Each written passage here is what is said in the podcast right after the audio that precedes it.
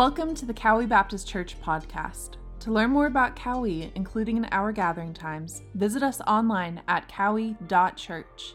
Enjoy the message. Amen. Anyone else thankful he's not done yet? oh, praise God. Anyone realize that we are not there yet? We still have a lot to work on. I know I do. And I'm thankful that God is not done yet. I hope you all had a very merry and blessed Christmas. It's so great to see all of you today. Um, this is your first time with us. I am Chris. I am a student pastor, and so I want to beg of you to come back next week when Jason, the real senior pastor, is here. I'm just filling in. So please give us two weeks, give us two tries. Um, Jason will be back next week. but I'm grateful to be filling the pulpit for Jason this week. Jason, our senior pastor, um, grateful for his leadership, for um, just the time and effort that he pours into ministry to this amazing church family. I'm grateful that he is able to get away and spend some time with family, well deserved. Um, for all that he does, and, just grateful to be here with you today. Um, who here likes to wait? Good. All right. I'm not alone in this, right? The reality is, though, that much of our life will be waiting. Much of our life, we find ourselves waiting in doctor's office. We find ourselves waiting for answers. We find ourselves waiting in lines, waiting for food. We find ourselves waiting for a next season or next chapter in life. And as all of us maybe agree, is we don't like to wait. We don't like to wait for our prime two day shipping on day three or four. We don't like to wait in the fast food line too long especially when they ask you to pull forward when no one's behind you. but we find ourselves waiting. And today, I want to look at a couple people in the Bible that were waiting. And I want us to see how we can look into their lives and we can see how we will wait and how we can wait and wait well. Because we're, if we're honest, all of us are waiting, right? Especially in this year, we have been waiting for restrictions to be lifted. We're waiting to go back into school full time. We're waiting for our ball season to start. We're waiting for a lot of different things. The reality is that we will continue to wait. Even if restrictions are lifted, even if things go back to normal, we will still find ourselves waiting. Waiting on answers, waiting on breakthroughs, waiting on test results, waiting on food and gifts and everything else. We will continue to find ourselves waiting. So I want to look at the Gospel of Luke in the second chapter. I want to look at two individuals. We want to look at their lives and see how they were waiting and how they waited well, and how we can wait well. They were waiting for the first advent, the coming of the Savior, Jesus Christ. They were waiting on the Messiah, the promised Messiah, Savior of the world. And if, you, if we remember, between the Old Testament and the New Testament, there was a lot of silence. There was a lot of waiting going on.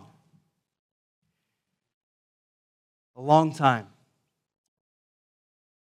And today, we are waiting on the second advent. Scripture promises that Christ will return, and so we too are waiting. And how can we, as Christians today, how can we wait and wait well? So let's pray and let's dig into God's word. Father God, I thank you for today. I thank you for life. I thank you for your word and your truth. I pray, God, as we read your word, God, would you help us to hear from you and not from me? God, I pray, God, that you would fill the gap where I fall short. And I pray, God, that I may decrease so that you may increase. For you alone are worthy. Help us, God, to hear from you. Help us to have eyes to see and ears to hear and a heart to receive your word. And God, will we apply it to our lives and boldly live it out for your glory. We love you and we thank you. We pray this in Jesus' name. Amen. All right, so Luke chapter 2, starting in verse 21. We're going to read through the scripture and then we will look for some points to apply to our lives today. It says, When in eight days had passed before his circumcision, his name was then called Jesus, the name given by the angel before he was conceived in the womb. And when the days of their purification, according to the law of Moses, were complete, they brought him up to Jerusalem to present him to the Lord, as it is written in the law of the Lord every firstborn male that opens the womb shall be called holy to the Lord, and to offer a sacrifice according to what was said in the law of the Lord a pair of turtle doves or two young pigeons. Verse 25. And there was a man in Jerusalem whose name was Simeon. And this man was righteous and devout, looking for the consolation of Israel. And the Holy Spirit was upon him. And it had been revealed to him by the Holy Spirit that he would not see death before he had seen the Lord's Christ. And he came in the Spirit into the temple. And when the parents brought the child Jesus to carry out what was carry out for him the custom of the law, then he took him in his arms and blessed God and said, Now, Lord, you are pleasing your bondservant. Sorry, now, Lord, you are releasing your bondservant to depart in peace according to your word. For my eyes have seen your salvation, which you have prepared in the presence of all peoples, a light of revelation to the Gentiles and the glory of your people Israel. And his father and his mother amazed were amazed at the things which were being said about him. And Simeon blessed them and said to Mary, his mother, Behold, this child is appointed for the fall and the rise of many in Israel, and for a sign to be opposed. And a sword will pierce your own soul, to the end that thoughts from many hearts will be revealed. And there was a prophetess, Anna, daughter of Penuel, the tribe of Asher. She was advanced in years and lived with her husband seven years after her marriage, and then as a widow to the age of 84. She never left the temple, serving night and day with fasting and prayers.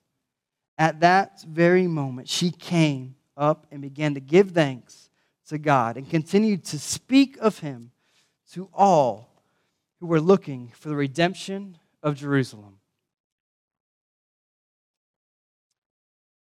All right, that was a lot of verses. So let's unpack today's passage as we continue in this Christmas season and we continue to look at the birth of our Savior.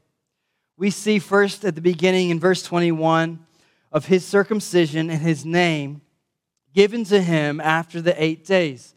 We see Jesus continuing to be under the law, but fulfilling the law, that he continued to live according to the law. And then we see that Mary is in finished her time of purification. Mary, under the Levitical law, would be considered unclean for some 40 days after giving birth to her son, Jesus Christ.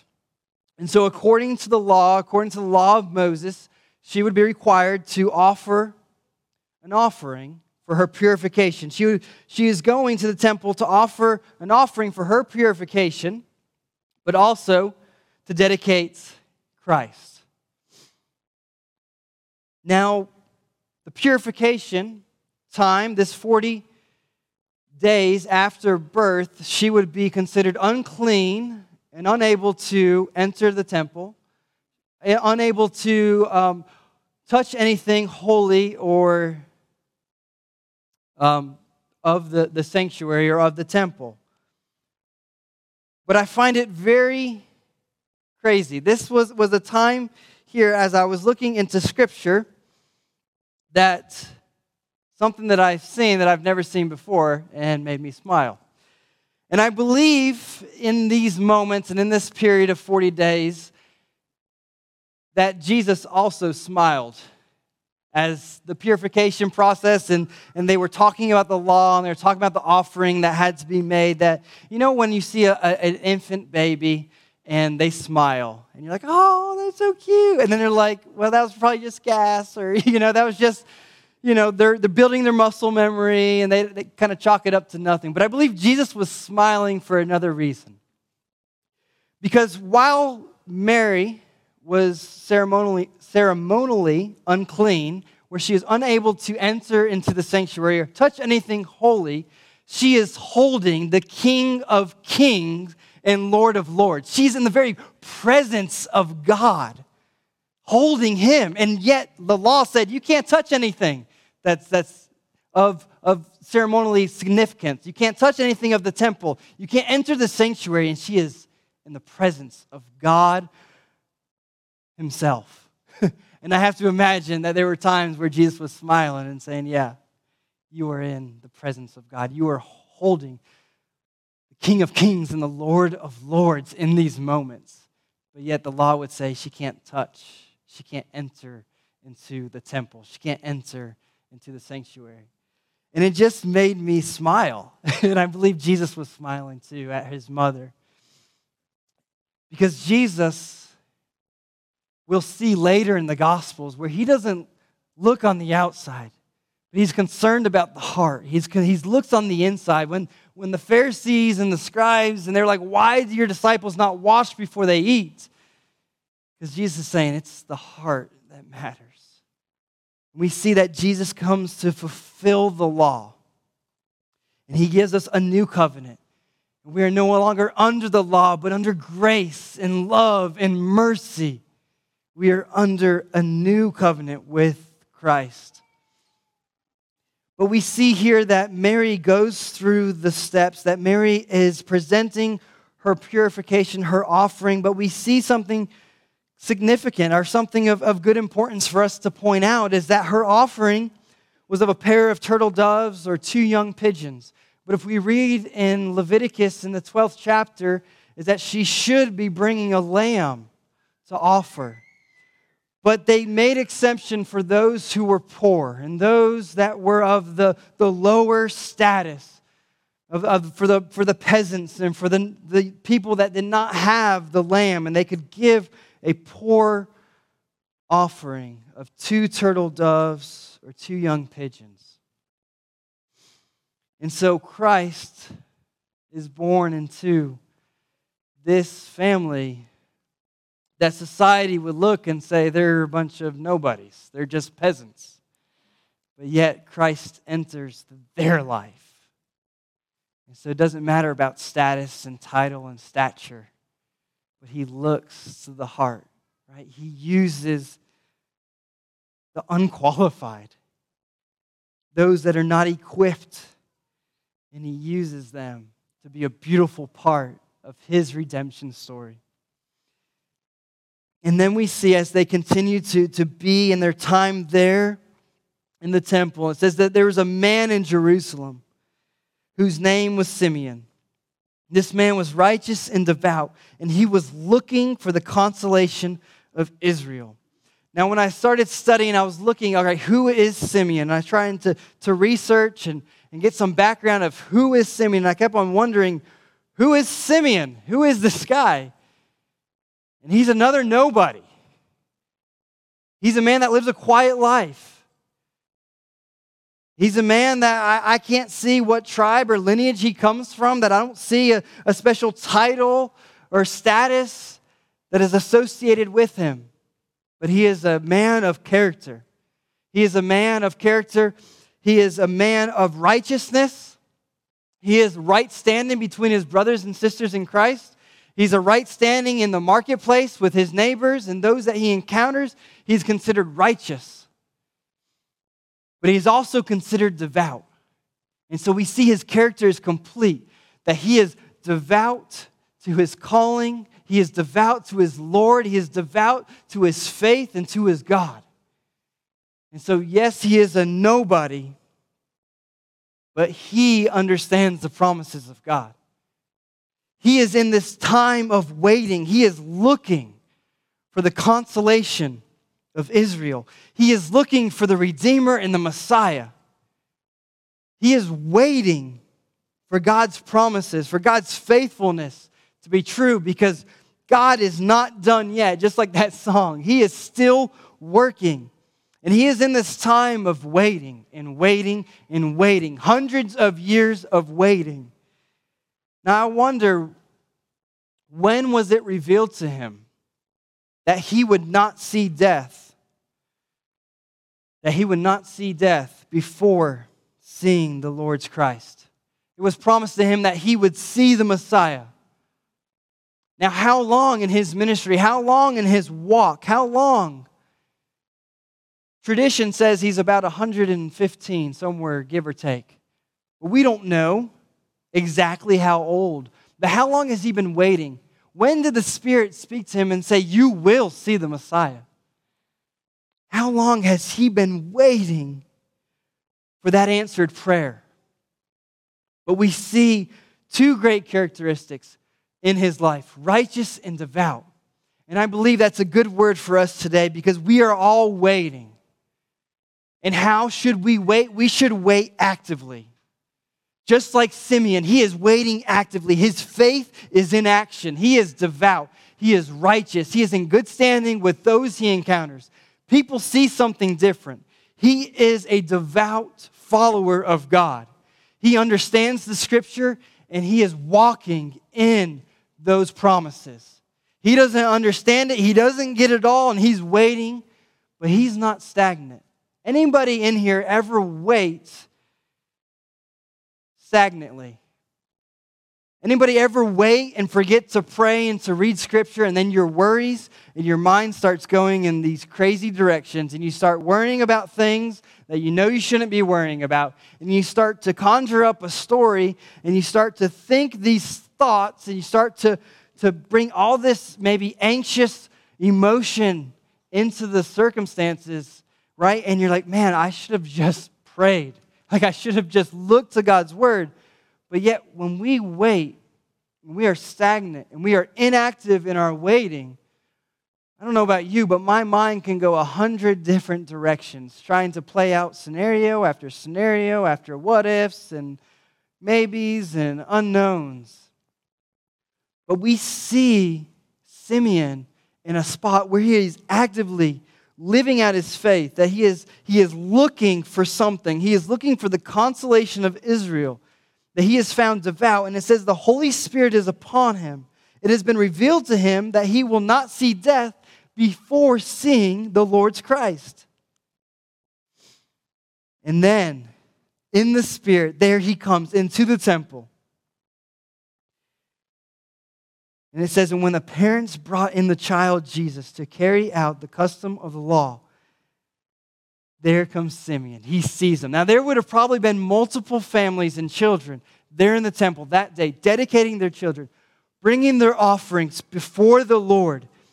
And the Spirit leads Simeon to this one, this one over off into the corner, this one little baby. And the Spirit whispers, There he is. That's the one you've been waiting for. So not only was Simeon waiting actively, but I believe we can say that Simeon is waiting openly. Because I wonder how many priests or how many other religious leaders or people were there in the temple and saw Jesus, but just chalked him up for another baby, just another infant there in the temple. Because they were looking for a political solution. They, they were so engrossed in, in, in their tradition. They were so narrow minded. They were not open to the workings of God and how God uses unconventional ways. And God uses people that we chalk them up for, for for done and for failures and for good for nothing or for the outcast. And God looks and uses things that we would never even plan or fathom to try to, to piece together. But God spoke to Simeon, and Simeon was waiting openly by saying, I don't know how you're going to do this or how you're going to reveal this, but I'm open, Lord. Show me. Show me your salvation. Show me your answers. How many others passed by the Savior because they had their own agendas and their own plans, and they had their own outlooks and their own traditions. They, they were going to continue to do the things that they did and how they always had done it. They were not open and sensitive to the, to the Spirit. But there, as he is waiting openly, the Spirit draws him to Christ. And Simeon goes over to Mary and Joseph, and it says that he took him, he took Jesus into his arms. Now, as a new parent, could you imagine being there and all of a sudden this old man comes and takes your child? like, is he a crazy man? Is he a kidnapper? Is he a murderer? Like, what, who is this guy that now has my child in their arms? Right? Worst of all, did he wash his hands? But then they hear these words spoken we hear Simeon. It says he took him in his arms and he blessed God. And he said, Now, Lord, you are releasing your bondservant to depart in peace according to your word. For my eyes have seen your salvation. These words that Simeon is speaking would be equivalent to, to a, a slave being set free. And that is exactly what Christ would do. He would set those that were bound by sin, he would set those that were captive free. Simeon had experienced, had seen the salvation, has seen Jesus Christ, his salvation, and he was ready to die. He was at peace. He had seen the face of God. He has been freed from this waiting. And so we see God interrupting Simeon's waiting and releasing him free, free to die, free to be at peace. And that's exactly what Christ does. And not only that, but this great message of hope that he that, that Simeon now sends out. It says that you have been prepared in the presence of all people. And he specifically says, the light of revelation to the Gentiles. Now, Simeon wasn't so engrossed by the law and the teachings of Scripture that he said that, it, that, that salvation is for Israel, the nation of Israel, and no one else. But he says that God is grafting in the whole world into salvation. Salvation is for, it says here, for the glory of the people of Israel, but also for the whole world, for all of us, that we are a part of the great salvation of Jesus Christ. We are a part of that great hope that we can all be comforted and receive the consolation, that we can all receive the redemption of Christ. And so here we see this great message that is spoken of this baby. How many would have missed that? How many did miss that? It goes on to say that the fa- his father, Jesus, Joseph and Mary, that his father and mother were amazed at the things that were being said about him, about Jesus. And Simeon blessed them. And then he speaks some hard words to Mary. He says, Behold, this child is appointed for the fall and the rise of many in Israel. We see this significant. We see that many rejected Christ. Like a magnet, many were attracted and many were repelled. We see this in, in, in Peter, who, who accepted Christ. And we see this in Judas, who despaired. We see this in the life of Christ, in his ministry, that many accepted his message and many had nothing, had wanted nothing to do with it. But it says that he will be the cause be appointed for the fall and rise of many in Israel, and for a sign to be opposed. Yes, Mary, you are favored. Yes, Mary, you get to hold and kiss the face of God, but there's a sword that will pierce even your own soul. As they see him rejected and beaten, we see here in these words of Simeon that his mission, his eyes were on the cross, and his ministry was to the cross for the redemption for the, for, for the satisfaction, to satisfy the wrath of God, to die in our place, to shed his blood for our forgiveness, for our redemption, for us to be freed. We see here from the very beginning where the cross was present in the, in, in the beginning of his life, at the, at the center of his life. And it says that, and to the end, that the thoughts of many hearts may be revealed. That's where his focus was, was the heart. He didn't look for behavior modification, but life transformation to give us a new heart and give us new life. And so, from the beginning, these words spoken of our, of our Savior, these words spoken to the mother of Jesus. And then we see great similarity as Anna now shows up on the scene. And there was a prophetess, Anna a daughter of Penuel of the tribe of Asher. She was advanced in years and had lived with her husband for seven years after her marriage. She would have probably married somewhere around the age of 14, and she had seven years with her husband until what happens? But life, but an interruption to her marriage, death. Her husband torn from her and she is left a widow by the age of somewhere around 21 years of age. Her marriage and her life, her plans interrupted. I don't see here evidence of a child. I could imagine that rumors were going around about this woman. What kind of sin was in her life that one, she doesn't have any kids, and now two, her husband has died? What kind of rumors, what kind of uh, devastation has entered her life? What kind of baggage is she carrying? But what does she do at, at this young age? Does she remarry? No. She could have. But what does she do? She takes all of her baggage, all of her luggage, her home, she packs it up and comes to the temple. And there she waits.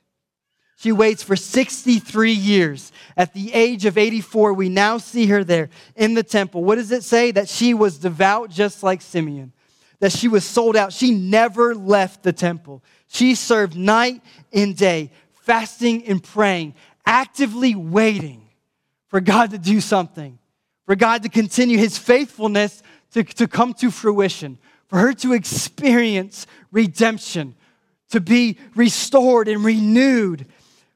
There she brings her whole her baggage, everything that she has. And she is sold out and says, I'm going to wait actively praying and fasting. I don't know what tomorrow brings, but I know who holds tomorrow. In 63 years, she is waiting, she is praying, and she is fasting. And year after year, is it this year? Is it today? Is it, is it next year? When? She continues to serve, actively waiting.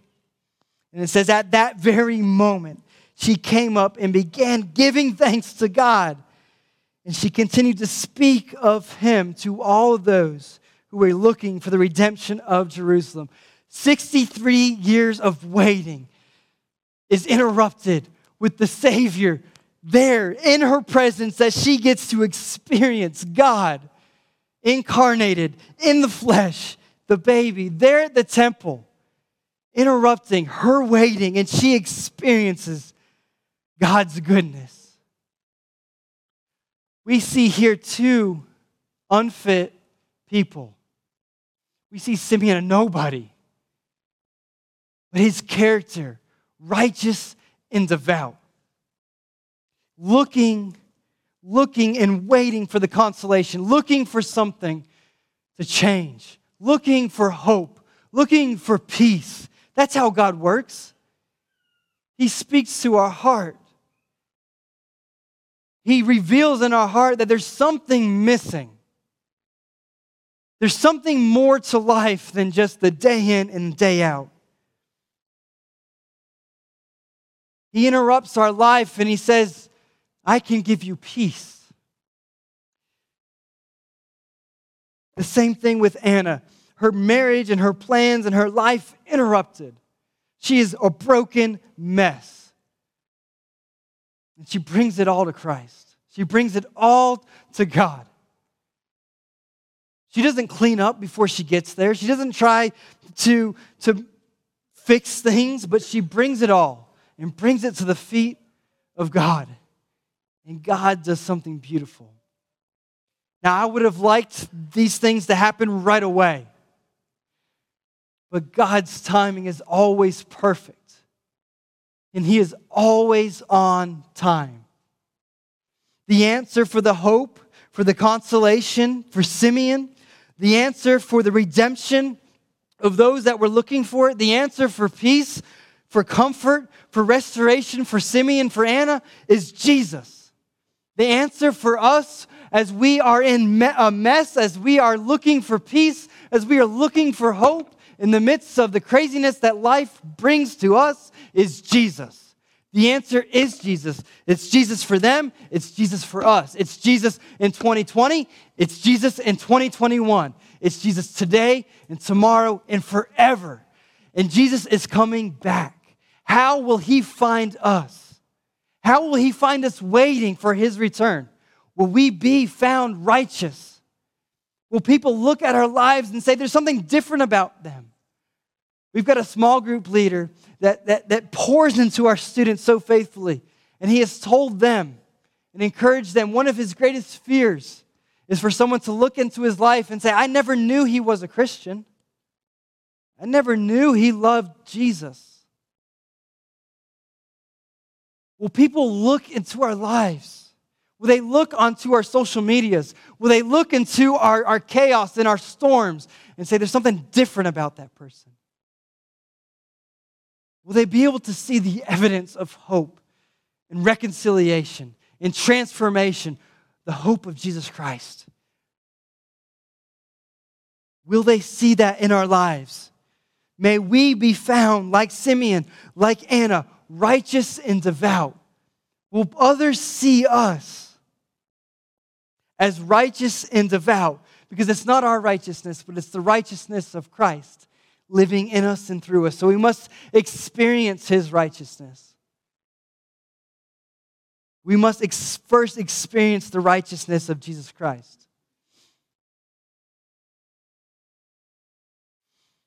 And as we experience that righteousness, as we experience God's salvation, then, like Simeon and like Anna, we are called to continue to share that with others. We continue to share that hope that we have, to continue to tell and to speak of Jesus to all who are looking for hope, all who are looking for peace and for comfort. His name is Jesus, and that is enough. That is sufficient for us to speak of Jesus, to live for Jesus, to share Jesus. And that's our invitation today for you to experience Jesus, for you to share Jesus. Where? Wherever you find yourself, wherever you are. You don't have to hop on an airplane and go to Burkina Faso, Africa, and to be a missionary sold out, you can be sold out for Him here.